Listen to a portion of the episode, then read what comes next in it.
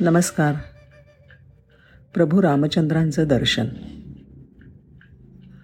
गोंदवलेकर महाराज देहात असतानाची ही गोष्ट आहे. एकदा पौर्णिमेला चंद्रग्रहण आलं. श्री महाराजांनी बऱ्याच शिष्यमंडळींना या ग्रहणाची पूर्वसूचना दिली होती. आणि ह्या दिवशी सर्वांना मठात सुद्धा बोलवलं होतं. शिवाय असंही सांगितलेलं होतं की मी त्या दिवशी सगळ्यांकडून दान पण स्वीकारेन. कोणाकडूनच कधीही काहीही न घेणारे महाराज दान स्वीकारणार म्हणून शिष्यमंडळी आपापल्या ऐपतीप्रमाणे वस्तू आणि दक्षिणा घेऊन आली होती. ग्रहणाचा दिवस आला. श्री महाराज सगळ्या मंडळींना स्नान करून मान नदीच्या काठी ग्रहण काळात नामस्मरण करण्यासाठी घेऊन गेले.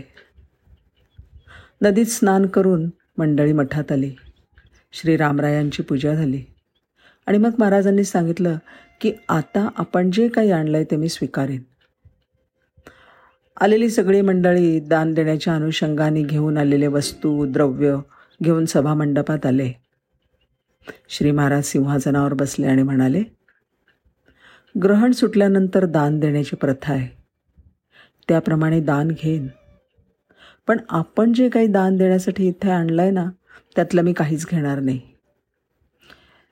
इथे प्रत्येकाने रामासमोर उभं राहून आपला मुख्य दोष सांगावा. आणि तो दोष मला दिल्या प्रत्यर्थ माझ्या हातावर उदक सोडावं. ते दान मी घेणार आहे. हे ऐकून कोणी जागचा हाले ना? श्री महाराज म्हणाले तुम्हाला जर दोष कळत नसतील ना तर मी सांगतो. मग प्रत्येकजण आपला दोष श्रीरामासमोर सांगून महाराजांच्या हातावर उदक सोडायला लागलं. कोणी सांगितलं मी कोपिष्ट आहे. मी मत्सरी आहे. मी लोभी आहे वगैरे वगैरे. असं सगळ्यांचं दोष निवारण झालं आणि मग श्री महाराज आपल्या जवळ असलेल्या भाऊसाहेबांना म्हणाले भाऊसाहेब बऱ्याच जणांनी आपापले दोष सांगितले. पण माझी देहबुद्धी घ्या. असं सांगणारा एकही माणूस भेटला नाही हो. असं जर कोणी माझी देहबुद्धी घ्या असं सांगितलं असतं ना तर रामरायाला ह्या माणसाला त्याची देहबुद्धी घालवून सगुण दर्शन द्यावंच लागलं असतं.